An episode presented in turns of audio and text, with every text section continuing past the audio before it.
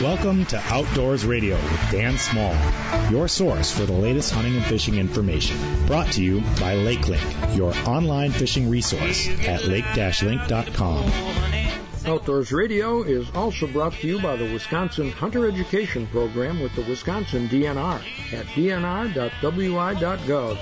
I'm Dan Small. Jeff Kelm joins me shortly, and if I sound a little hoarse today, well, I'm battling what I hope is no more than a cold, but we'll get through this.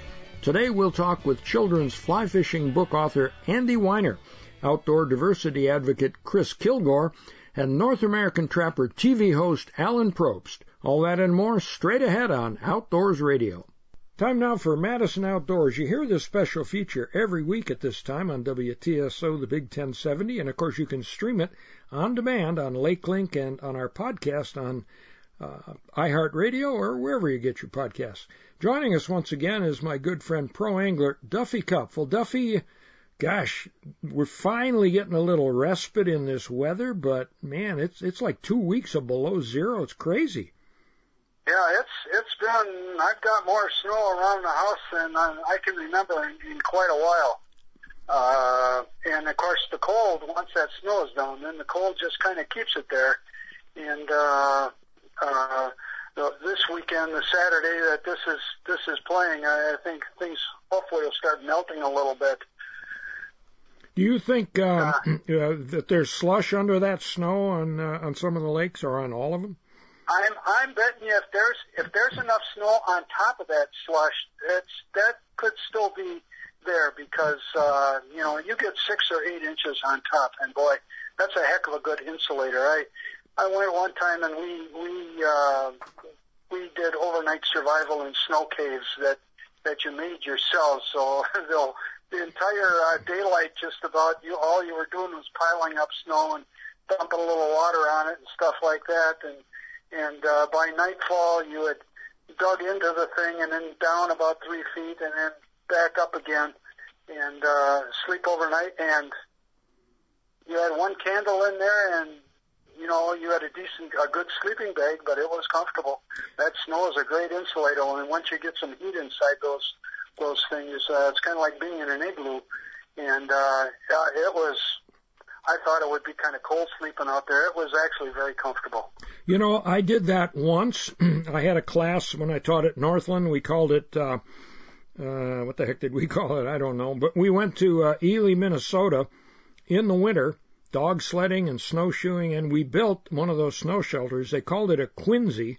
Um, and we piled snow up like you described, and then and just let it set up because it uh, when snow drifts, you know, it packs.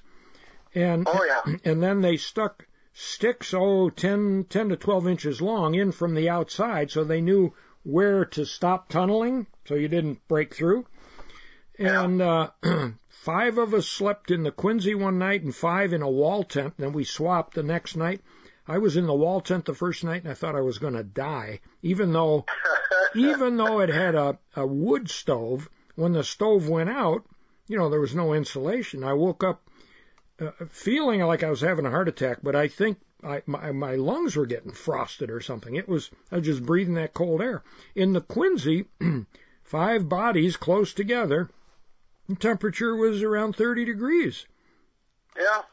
Yeah, you don't need a real heavy duty sleeping bag at that point. No, and and when we were done, four of us with all our packs on after two nights stood on top of that snow shelter and did not break through. Now we didn't jump up and down, but we climbed up on it and it held our weight. And it was just, yeah. it was just the, um, you know, the evaporation from our, our breath and, uh, and freezing in the ice there. It was, uh, in the snow. It was amazing. So.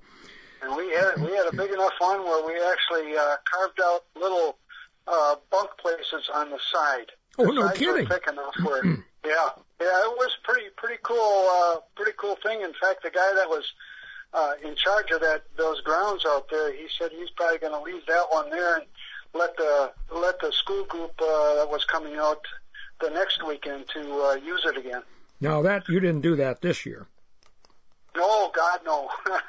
Getting a little bit old for doing that stuff. Yeah, yeah, but me that too. was uh, that was a, a teacher training thing. That was really really good. That was fun. Yeah. Well, for people who've never tried it, um, you know, if you Google or YouTube, um, do a search for winter snow shelters. Well, you can't have them in the summer, but snow shelters.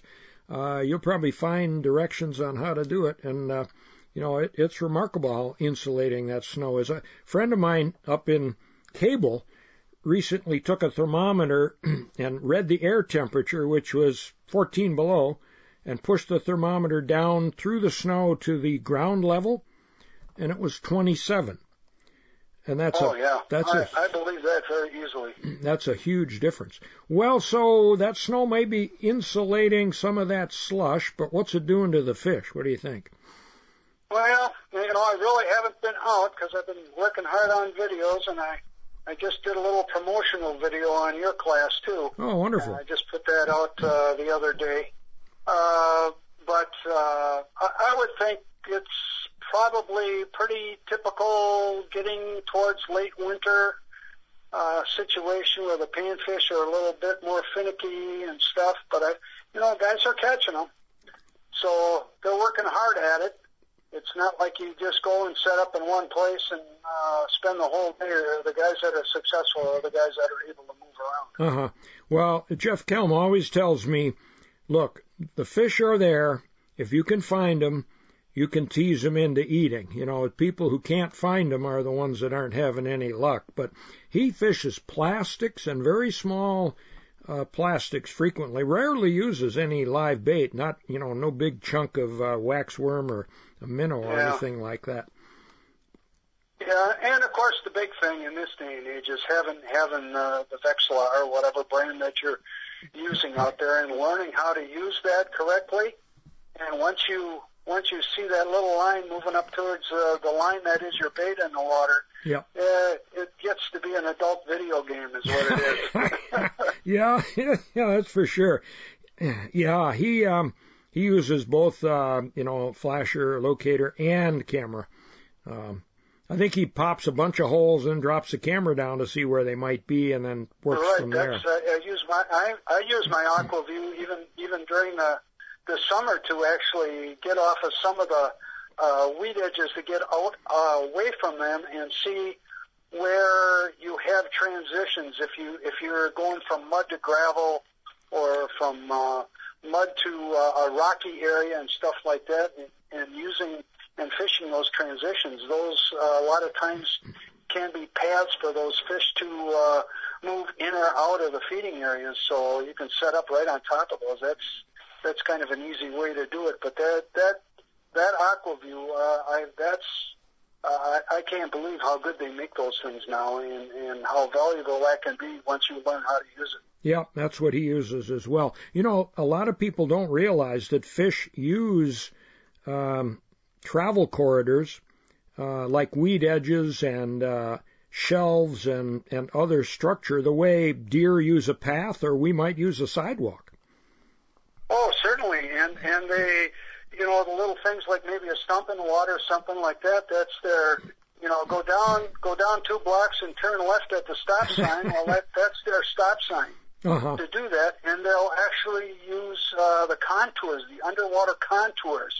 So if they're at uh, 30 feet, you know, right right on the edge of the thermocline uh, during the summer, and they want to find their way towards their feeding area, they might come up to about 20 feet and use that contour right there until they they get to another road sign, what I would call a road sign, and then they know to go up shallower and right into the right into the weed bed. So that structure uh, thing in, is uh, very valuable. Once you learn how to do that, you, you learn some of those migration routes. hmm Uh, that, that's why guys will be in the same place. Some of those guys are in the same place every morning when you get out on the lake.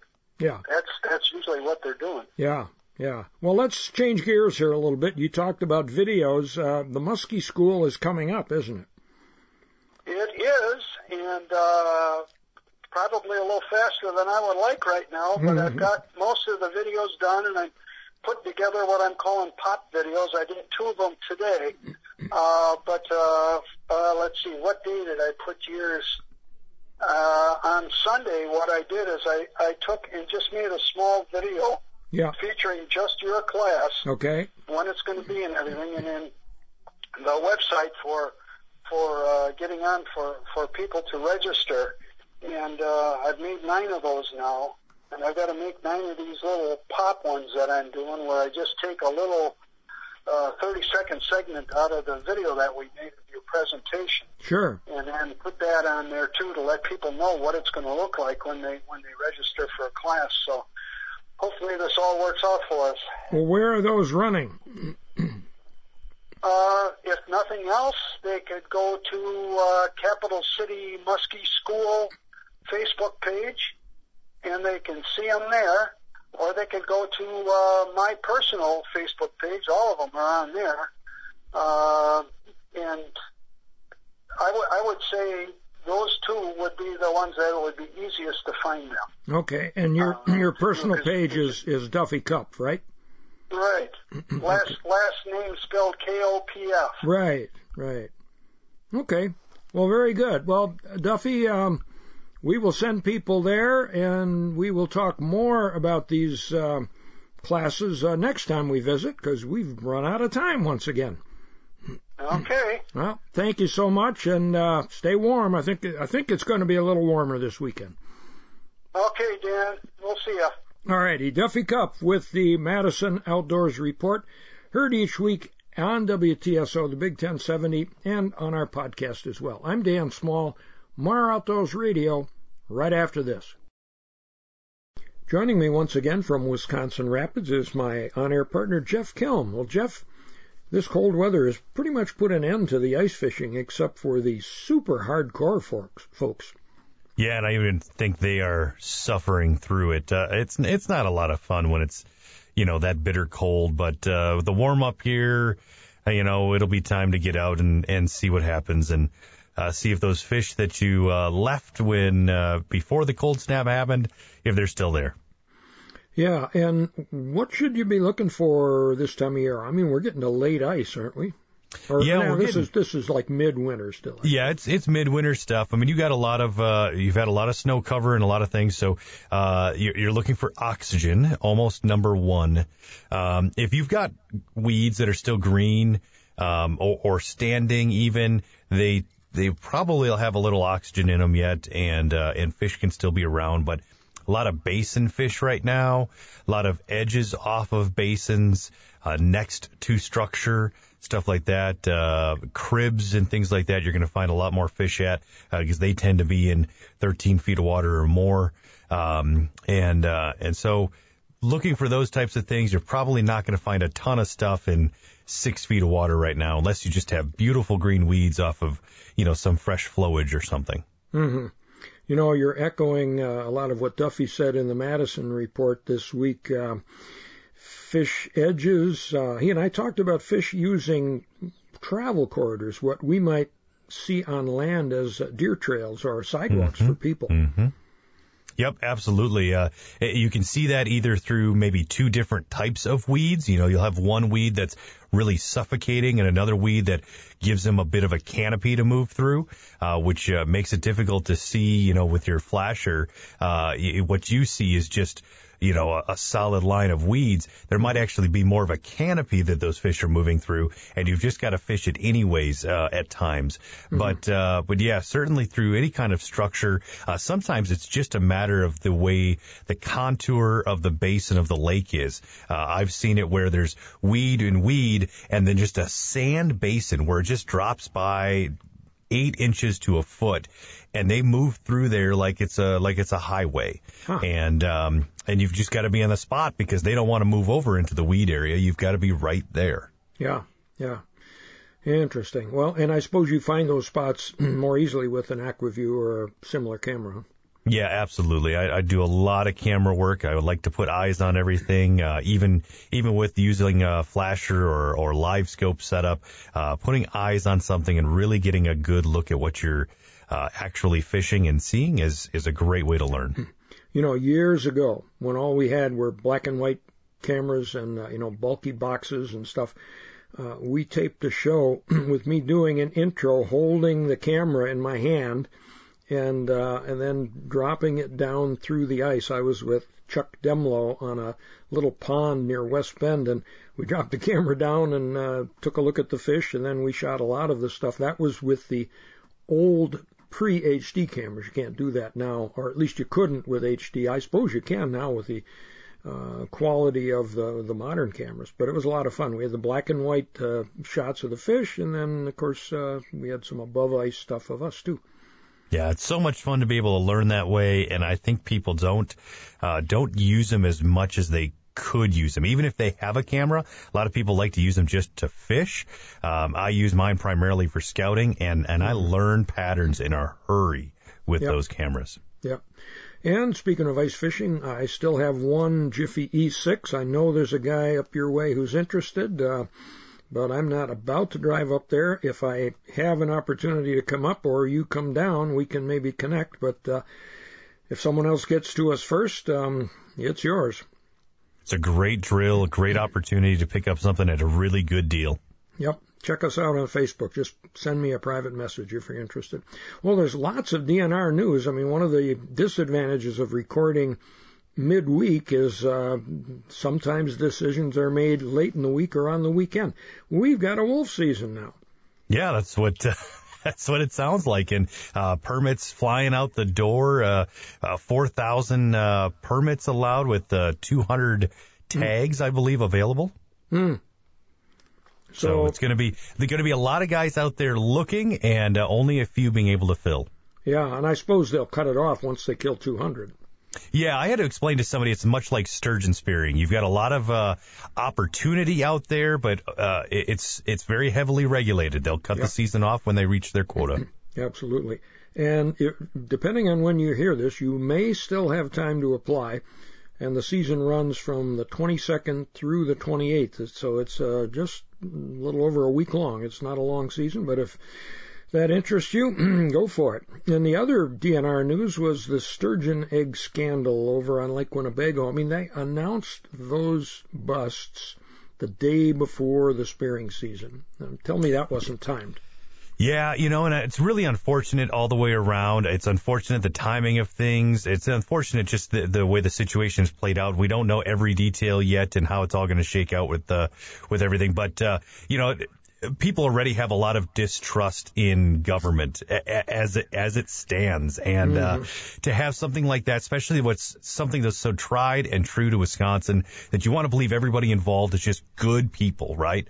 Yeah. And uh, and so it's just kind of a bummer to hear that kind of stuff. And uh, again, we'll see what what all shakes out in court. Yeah, absolutely. And I, you know, I know a lot of people in the Fond du Lac, Oshkosh area, and they say, you know, we've known that there's been a lot of trading back and forth of eggs forever. It's just, you know, been a common practice there, but uh, it is illegal. So, um, you know, you either got to change the law or you got to obey it, I guess. Well, um, one other news item, the Milwaukee Journal Sentinel Sports Show, which was moved to mid-April, has been canceled for uh, this year. So this will be the first year. Uh, it might possibly not have run during World, War II, but uh, other than that, it's been on every year, and it is shut down this year because the state is still using State Fair Park Expo Center as a hospital overflow area, unfortunately, and no show. But the um, the uh, Sportsman Expo is still on uh, the end of March, and we'll hear from uh, Alan Probst, who's host of North American Trapper. He's coming up first uh, on the show here, talking about his seminar and his efforts to um, promote the the sport of trapping and uh, the image uh, of trappers in the eye of the public. We'll also talk with Chris Kilgour about his efforts to open the outdoors to a more diverse participation. And Andy Weiner tells us about his fly fishing book for kids. It's called Down by the River. I'm Dan Small. More Outdoors Radio right after this. Attention future hunters. Hunting season for turkey, small game, and deer is right around the corner. Don't wait to think about hunter education. The time to enroll is now. The Wisconsin DNR offers several options to choose from, making it easier than ever to enroll. Just browse for upcoming youth or adult hunter education classes at gowild.wi.gov and join the ranks of today's hunter education graduates who are ensuring the safe future of our hunting heritage. Classes fill up quickly, so don't wait. Enroll today. A message from Wisconsin DNR. For the nonprofit Ruffed Grouse Society, the well-being of the ruffed grouse and American woodcock is a special priority. But the Society's conservation work benefits more than just these two game birds. The organization's programs help a long list of other young forest wildlife, including songbirds that must have thick, brushy habitat to survive. For more information about forest wildlife habitat management, contact the Ruffed Grouse Society toll free at 888 Join RGS. Enjoy the ultimate shooting experience at the Range of Richfield, your one-stop shop for all shooters. Just north of the Richfield Cabela's store on Helson Drive, the Range of Richfield offers 12 state-of-the-art 25-yard indoor shooting lanes for all pistol and common rifle loads. Classes in home defense, basic handgun and concealed carry, a retail shop, trophy mount display, and more in a welcoming, family-friendly setting. Open daily except Monday to the public and members. Your ultimate shooting experience, therangewi.com. Welcome back to your source for the latest hunting and fishing information. Outdoors Radio with Dan Small.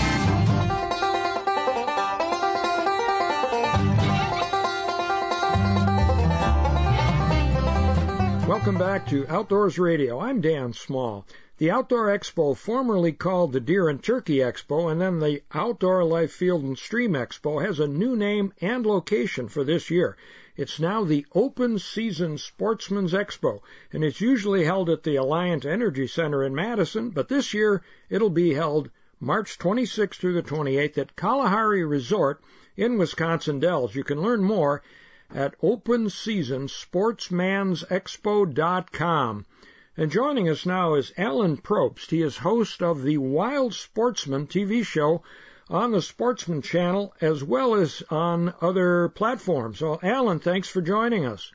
Yeah, appreciate you having me. Well, 10 seasons in the minor leagues and semi-pro together, uh, 57 career home runs, 297 RBI. That's not a bad total. I guess you did some digging into the baseball career. Just a little bit, yeah. How'd you get into that?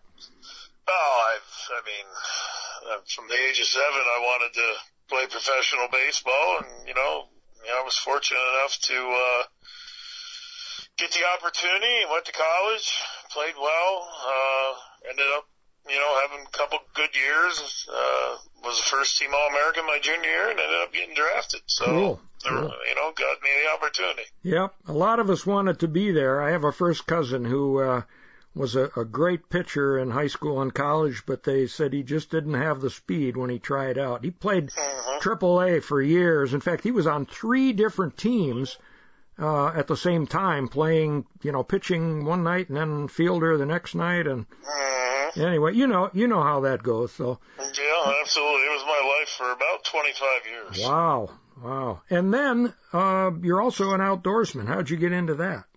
Uh, about the same time. Uh, my father and grandfather and uncles and, you know, cousins and everybody in the town. I grew up in a small town, northeastern, north central Pennsylvania. And, uh, you know, there really wasn't much to do. So, you know, hunting, fishing, and trapping was, was what we did. And, you know, I caught my first muskrat at the age of seven. And Hmm. from then I just had the, had the zest for, uh, the outdoor lifestyle as well. Yeah. Okay.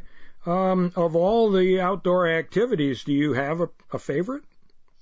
Well, yeah, um, I do the. You did mention the Wild Sportsman show, uh, but I do the the main show that I do is the North American Trapper. Oh, okay. Um, yeah, the the where we try and teach people the the viable ecological and environmental aspects of uh, trapping to alleviate a lot of the pressure off of ground nesting birds, alleviate pressure off of the white-tailed deer, um, alleviate pressure off of rabbits, grouse, all those different things. Just to, you know, not that we want to go out and decimate the coyotes or the raccoons or things of that nature. But you know, with the way human expansion has gone across the country, uh, we're trying to show methods and techniques that are not only uh, ecologically and environmentally sound, but help the overall aspect of, of the whole ecosystem.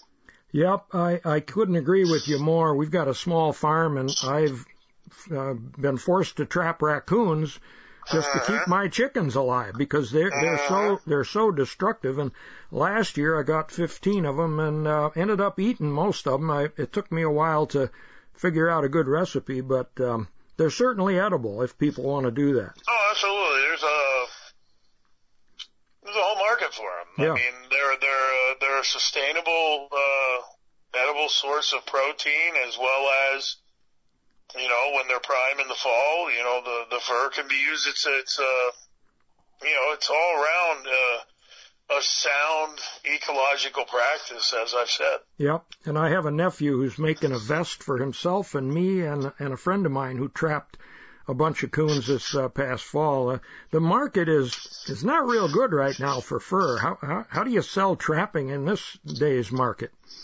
Well, we're we're yeah, the fur market is definitely dismal. Uh, what we're doing is we're just educating. Uh, mm-hmm. Uh, we're edu- we're educating farmers, ranchers, homeowners alike um, to the overpopulation of these animals, and showing how you can help, you know, not only the homeowner with problems that are having with destruction, whether it's their housing, you know, holes and things of that nature, or the farmers, the ranchers where they're getting their crops taken, just like you just said, chickens, mm-hmm. Uh, geese, ducks, all these different things that, that are around ranches and farms and things of that nature are getting terrorized by the overpopulation of the predators. And, you know, we're just teaching how you can kind of be the own steward of your own land.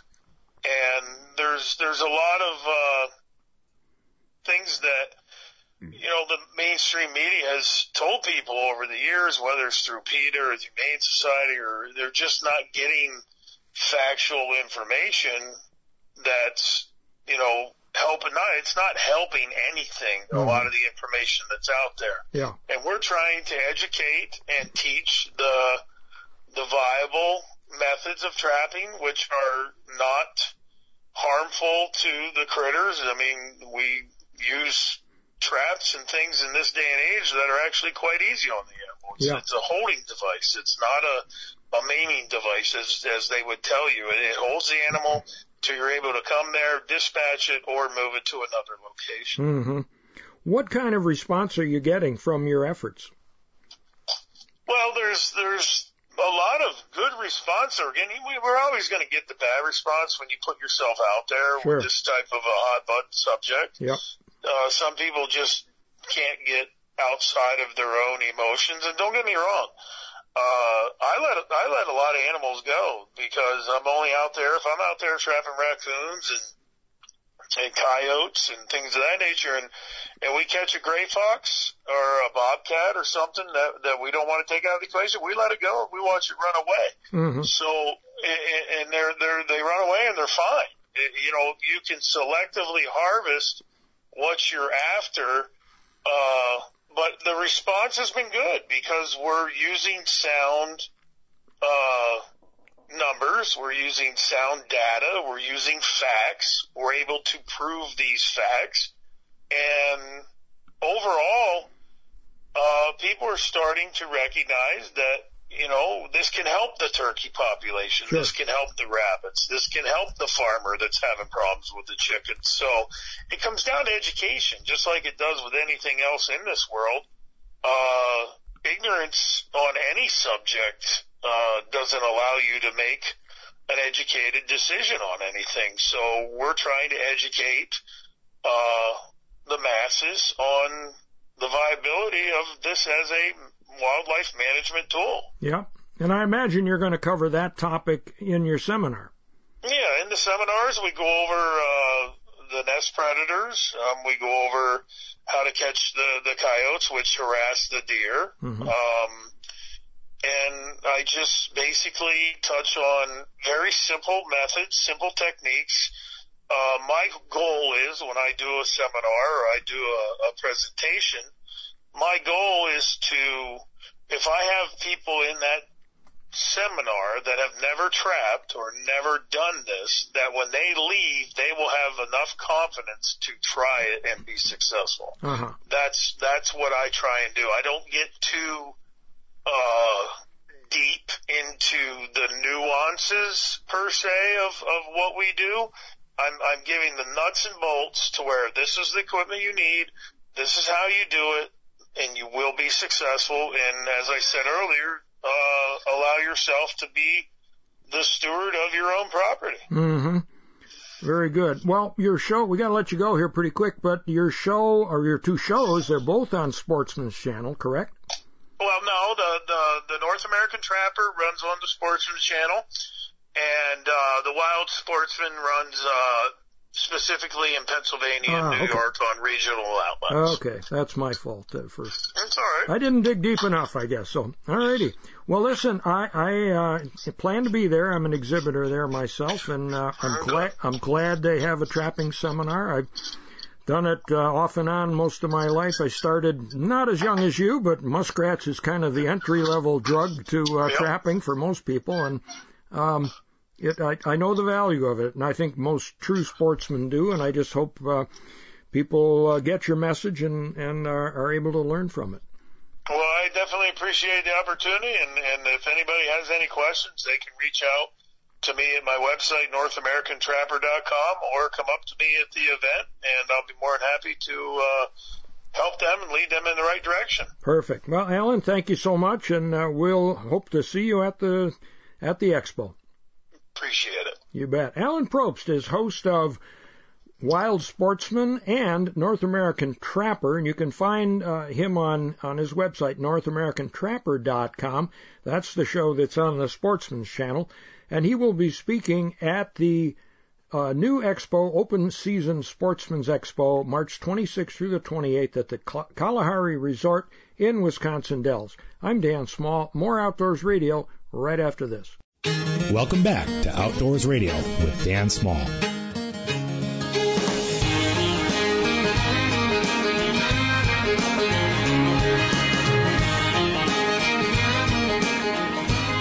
Welcome back to Outdoors Radio. I'm Dan Small. If you're ever in a car or motorcycle accident and need help, call Hupy and Abraham, named Best Personal Injury Law Firm by the Wisconsin Law Journal year after year.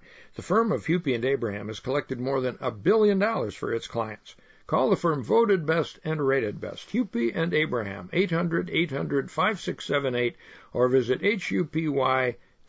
And by the way, all 11 offices of Hupy and Abraham are open for business if you need their help. Well, joining us now from Albany, California is Andy Weiner.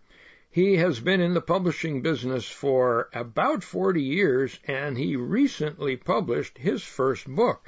It's a book on fly fishing aimed at a young audience and it's called Down by the River. Andy, thanks so much for joining us. Thank you, Dan. Great to be here. Well, 40 years in the business and now you decide to write a book. Mm, yes. And it's, I actually wrote it long before it was published, Ah. or at least the first versions of it. Okay. Um, and it, it took about 15 years to actually get the book published. It's a, it's a long process. Uh, yeah, I, I have, as I mentioned to you off air, I've got a kid's book in the works too, and I don't think I've got 15 years to wait. so, why did you write this book? Um, as somebody who's worked in publishing and has loved books for my entire life, um, I always had the feeling that I could be somebody who could write something that certainly kids could appreciate and families could appreciate. Mhm. And fly fishing, which is my passion, um, seemed like a great subject to write about. Um, and it, it, the fact that it's panned out the way it has, it's pretty gratifying. How's the book doing? The book has actually done really well. Um, it came out in March of 2018, so it's been out for a couple of years. Yeah. Um, and I've worked really hard to uh, connect with the, the bookstores, many of whom I know, but lots of others around the country that I haven't worked with. And with people in the outdoor world, um, both in fly fishing um, and general outdoors, and environmental educators and nonprofits, and the book has gotten a, a really wonderful reception and has been a success. I think we're about to order our third printing. Oh, good. It's fantastic. Good, good. Well, what audience did you have in mind? Obviously, kids. I'm guessing families too, because it's about a family trip. Absolutely. Um, it, I think it's a story that um, will resonate for anyone who has shared outdoor activities and fly fishing in particular as a family. Um, and I think that the the idea that fly fishing is something that can be shared across generations in a family is one of the appeals of the story. And you know, you've mentioned, and it's so wonderful to hear that the the story moves you. Mm-hmm. And I think it's a, an experience that a lot of people have when they read it. It reminds them of things that they've done with their parents or their grandparents, and um, it just it, it's a warm memory. Yeah. And Yeah. it teaches kids that family activities and outdoor activities are the best, the Yeah. best things to participate in. And, and many of us, not not all, but I'd say most outdoors enthusiasts got started with a family member, uh, with a, a dad or an older brother or cousin or grandpa. Um, so I, I'm sure it will, as you say, resonate with all uh, with, with that audience. Um, and for folks who are wondering what this is about, it's a touching story of a young boy who's going fly fishing for trout with his mom and his grandfather. And this is a a river that uh, the grandfather and the mother fished years ago, and presumably since then. And they're taking uh, Art, the the young boy, uh, I guess for the first time to this river. But uh, very very uh, simple story, but very touching and so nicely illustrated by April Chu. Uh, you know, by like so many kids' books, the illustrations uh, I'm not taking anything away from your words because it's the text that I find moving, but the illustrations really make it work. Well, I, I was very fortunate that April agreed to illustrate the book. And honestly, what I always say to people is, even if the story were terrible, April's illustrations would make it worthwhile. I'm glad that people appreciate the words too, but I don't think it would be half the book that it is if she hadn't been the illustrator. Yeah. I'm really grateful. Yeah. And besides the story, which is told in, oh gosh, I don't know, a dozen or 16 or, I didn't count the pages, not too many pages, um, there are some very nice illustrations inside both covers, illustrations of a variety of trout flies. And I've been a fly fisherman all my life. I'm not a, uh, I'm not a hardcore purist, but there are some flies I never heard of there, and some Well, some old standbys too, of course. the, the story of that is that my editor and the art director for the book um, had come up with the idea that we could have those illustrations of flies in the, the end papers. And I, I'm fortunate to have a fly shop 10 minutes by foot from my house. And I went and I bought a couple of dozen flies for her, which I considered sort of essential flies, Mhm. um, kind of things that everybody's going to have in their fly box. And I gave those to April, and she started drawing them and she posted a video of herself on Instagram holding up a fly saying, flies are so amazing. and she just got captivated. Sure. And she went to another fly shop and she ended up illustrating nearly 80 unique flies for the end papers. Yeah. And I know that for kids and for their parents, um, it's one of the most fun things about the book that they can go through those um, and sometimes even tie the flies together. Um, so it's really fun for kids. Sure. And uh, in the back of the book, there's also some very basic but useful information on fly fishing, uh, how it works, um, thoughts on conservation, catch and release, and then the equipment, the basic equipment, which can be mystifying to someone who's never done it. we were talking uh, before we got on air about um, the importance of accuracy in Yeah. uh, a book about fly fishing, and the equipment was extremely important to get right. Um, one of the illustrations within the story, um, April had um, a picture of the mother with her her net attached to the back of her vest, and I said, you know, turn that net the other way because it's going to hook with the hook at the Mm. the base of the the net. But otherwise, she got it just right. I, I gave her lots and lots of photographs from all the fly fishing magazines I subscribe to. So Mhm. she, she had a lot, a lot to work from. Yeah. Um, she did a great job. Um, one thing that surprised me, um, there's a dog in the story. Uh, he's not mentioned. He's just there. Yep. Um, but the dog was a really important part of the story for me to have that dog there. Um, it's actually based on a dog that my ex-wife and I had named Sadie, who's Uh-huh. a Vizsla. Um, and Vizslas are great outdoor dogs. Yep. Um, and every time I look at that book and I see that dog, it just makes me happy to, to see her there. Huh. Yeah. Um, yeah, they are great dogs. My my cousin had several of them over the years. They're very intelligent dogs as well. Extremely. Yeah. So, how can we get a copy of this book? Um, you know, the the easy answer is that it's available on Amazon. Um, but as a bookseller myself um, and a fly fisherman, um, I would love for stores to support their local independent bookstores or their local independent fly shops. Um, and any of those can um, order the book for you if they don't have it. It's easy to, to get it from a, a distributor. Mhm. Um, so if you know the name of the book, um, you can ask for it by name. Um, and I'll, I'll give you the address of my website, and it has links to uh, different websites that Sure. can direct uh, consumers to um, independent bookstores and to fly shops as well. Okay, what's that? Um, there's one called bookshop.org, um, and it's a sort of a an international um, book website, and you put in your area code, or your zip code rather, Mhm. and it will direct you to your local bookstore, and it'll give you the opportunity to order the book online. Um, and uh, it's a, a nice, easy way to get it. And actually, I don't think there is one for fly shops now that I think of it. But if you have a local fly shop and tell them that you're looking to get the book, there's a book distributor called Anglers Book Supply, Hmm. um, which is the, the main distributor of books for fly shops, and they do carry the book, and it's easy for shops to get it. Yeah, okay. Uh, we have a very fine fly shop here in uh, Viroqua in Vernon County, which is, I don't, I don't know what your trout fishing is like where you live, but I live in the heart of the best trout fishing in Wisconsin. Uh, we've got hundreds of streams within 30 miles of where I sit. And Well, I there's come visit you. That's what I need to do. you should, yeah.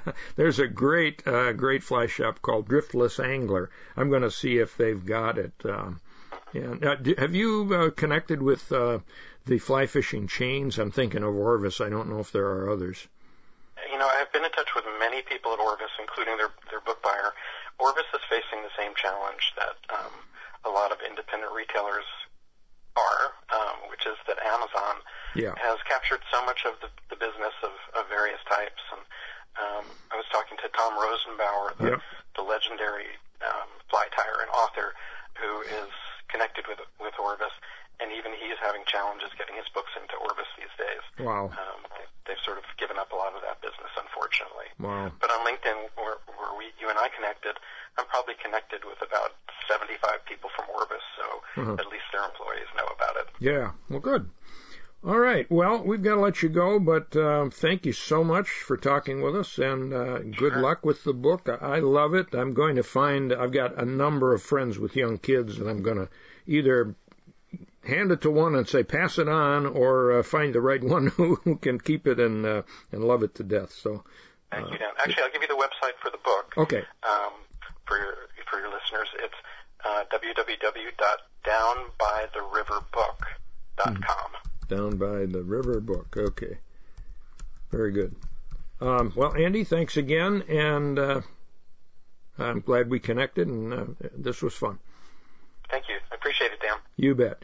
Down by the River is the title of the book, and if you go to downbytheriverbook.com, you can see it there, you can order it there. And Andy Weiner is, uh, he's the author.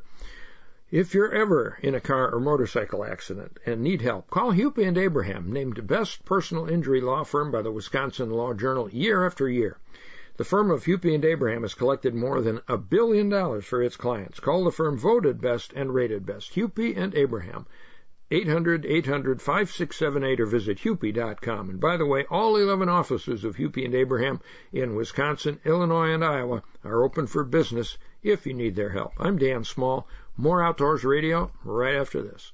Enjoy the ultimate shooting experience at the Range of Richfield, your one-stop shop for all shooters. Just north of the Richfield Cabela's store on Helson Drive, the Range of Richfield offers 12 state-of-the-art 25-yard indoor shooting lanes for all pistol and common rifle loads. Classes in home defense, basic handgun and concealed carry, a retail shop, trophy mount display, and more in a welcoming, family-friendly setting. Open daily except Monday to the public and members. Your ultimate shooting experience, therangewi.com.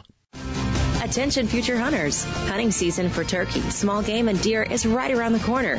Don't wait to think about hunter education. The time to enroll is now.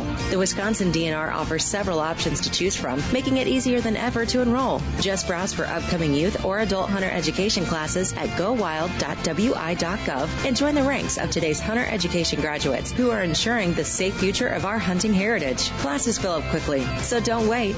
Enroll today. A message from Wisconsin DNR. For the nonprofit Ruffed Grouse Society, the well-being of the ruffed grouse and American woodcock is a special priority. But the Society's conservation work benefits more than just these two game birds. The organization's programs help a long list of other young forest wildlife, including songbirds that must have thick, brushy habitat to survive. For more information about forest wildlife habitat management, contact the Ruffed Grouse Society toll free at 888 Join RGS. Welcome back to your source for the latest hunting and fishing information. Outdoors Radio with Dan Small.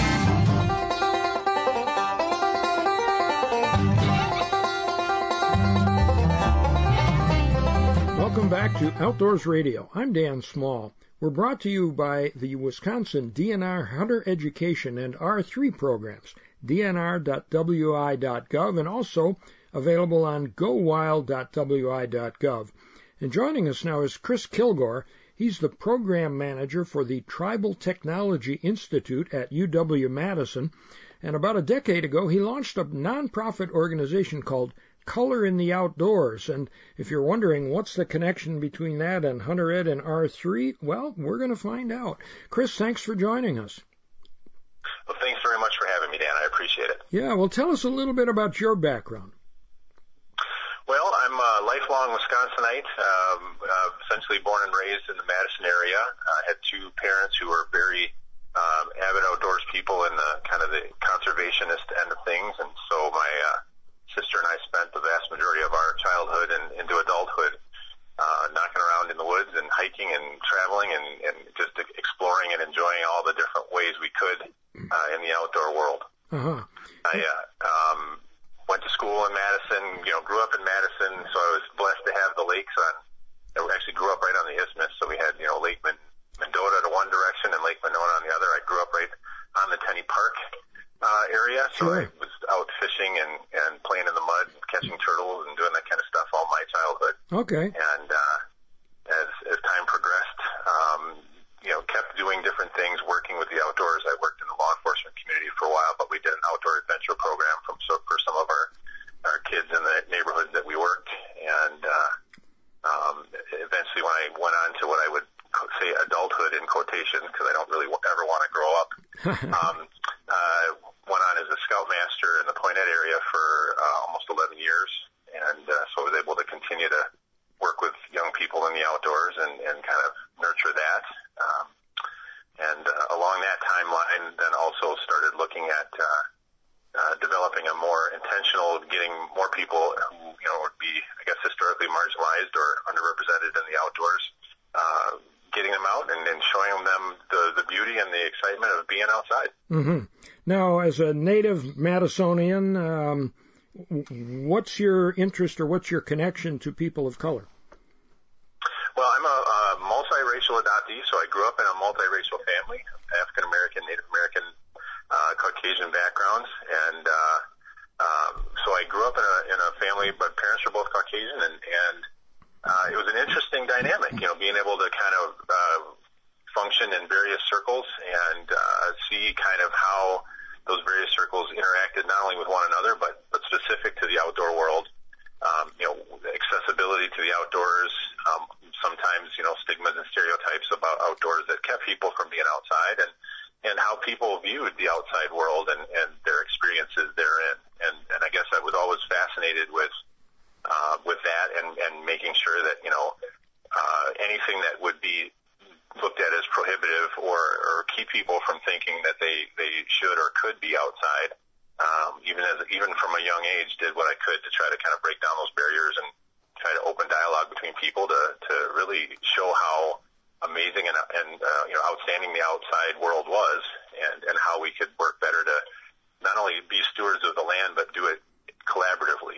So mm-hmm. you know, everybody kind of plays a role in the outdoors, and, and that it's not necessarily one person or one group or another that should be in charge or in control of it. Mm-hmm. Um, and so that naturally um, developed, uh, or, or, from that background, you you d- decided to develop this program, Color in the Outdoors.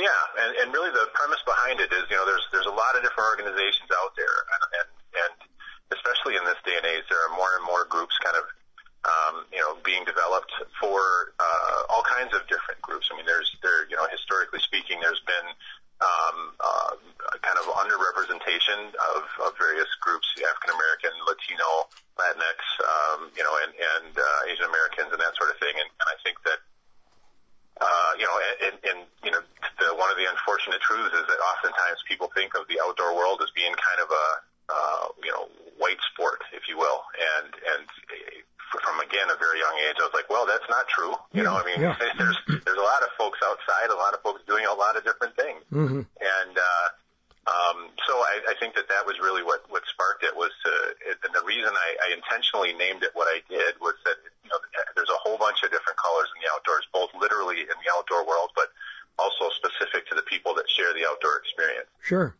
Sure. And so it was it was really a, an attempt to, to to try to showcase the people and the experience um, that made up the color in the outdoors. Mm-hmm.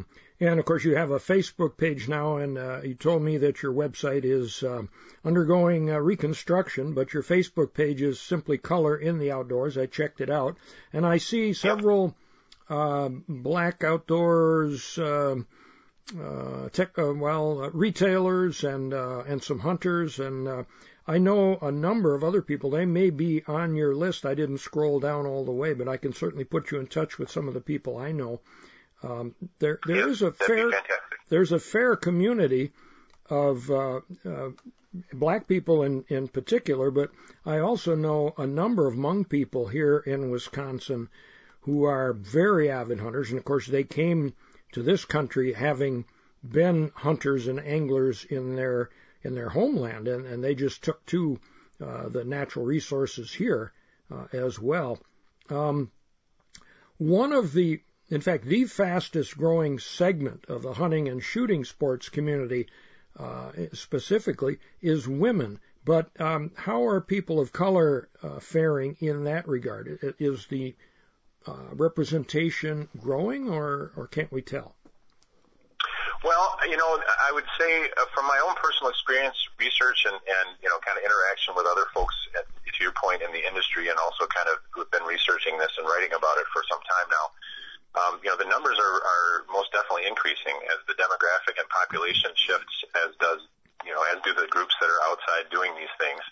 Um, I think that, you know, again, to the point of kind of this last year in particular with, with some of the unfortunate news events and things that have been happening around the country, I think that there's a lot, you know, many more organizations that are kind of taking that to, to light and to heart and making sure that there is a continued and increased conversation about inclusivity and diversity and equity and inclusion when it comes to the outdoors. But, but to your point, I mean, there's a lot of groups, you know, with the, um, in, involving women now, and, and kind of uh, one close friend in particular, Barb Carey, who, who you know has her own fishing show and does a bunch of just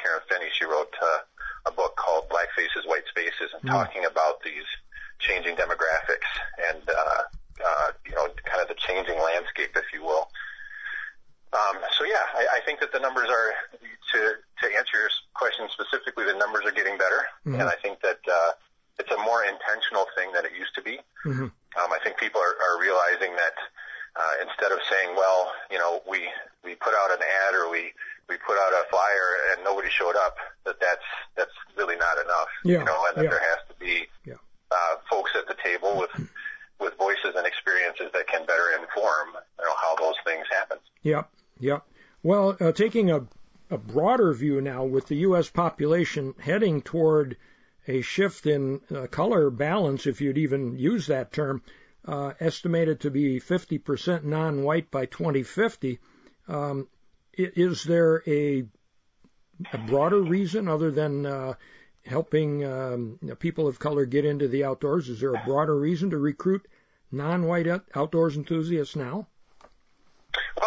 I you know. I mean, I think the reality on some levels, to your point, is is there's an economic drive, right? I mean, if your population is increasing, if the brown population is increasing um, rapidly, those are your those are your customers, and mm-hmm. those are the people that are you know are are continuing to keep the economy running. So, so that's one consideration.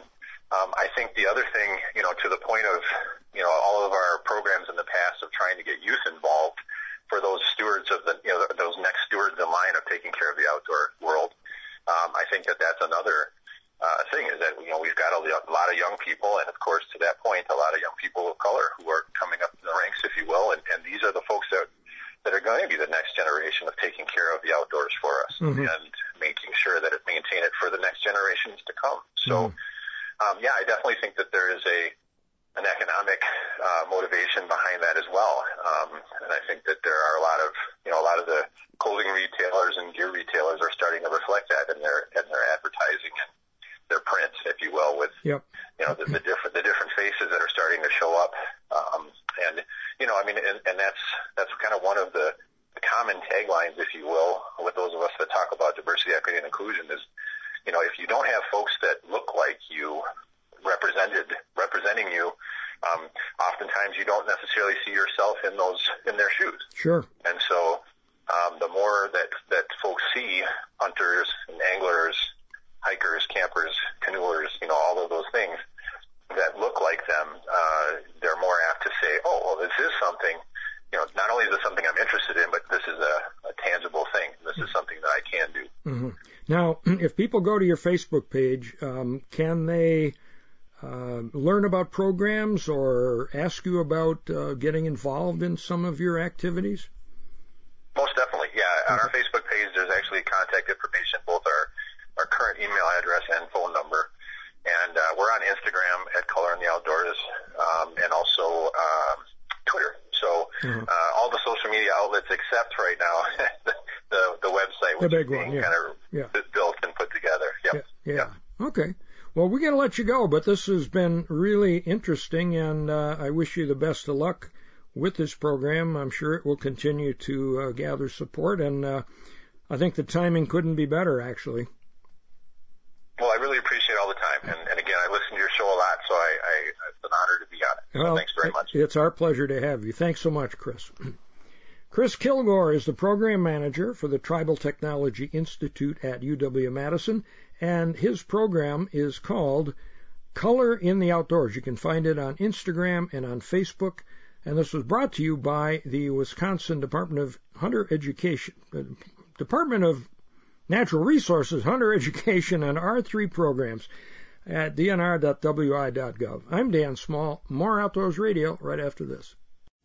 Welcome back to Outdoors Radio with Dan Small.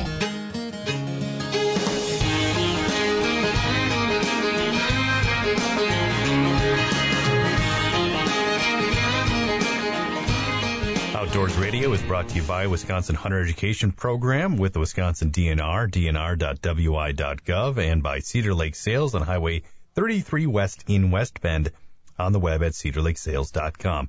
And Cedar Lake Sales is open for business. You can check their website or Facebook page for updates and details.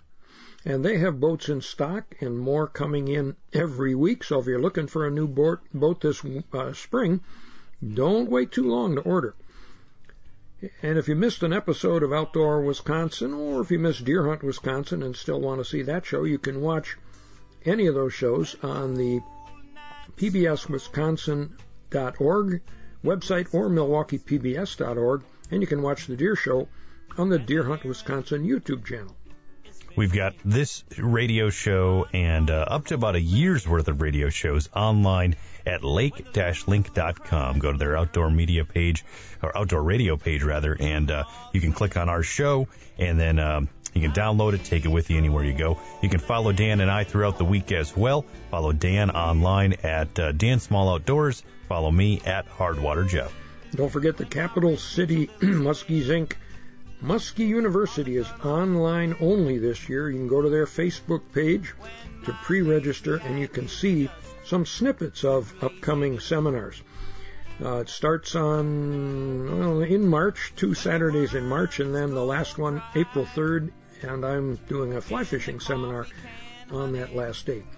I'm Dan Small here with Jeff Kelm. You get outside this weekend and join us again next week for Outdoors Radio.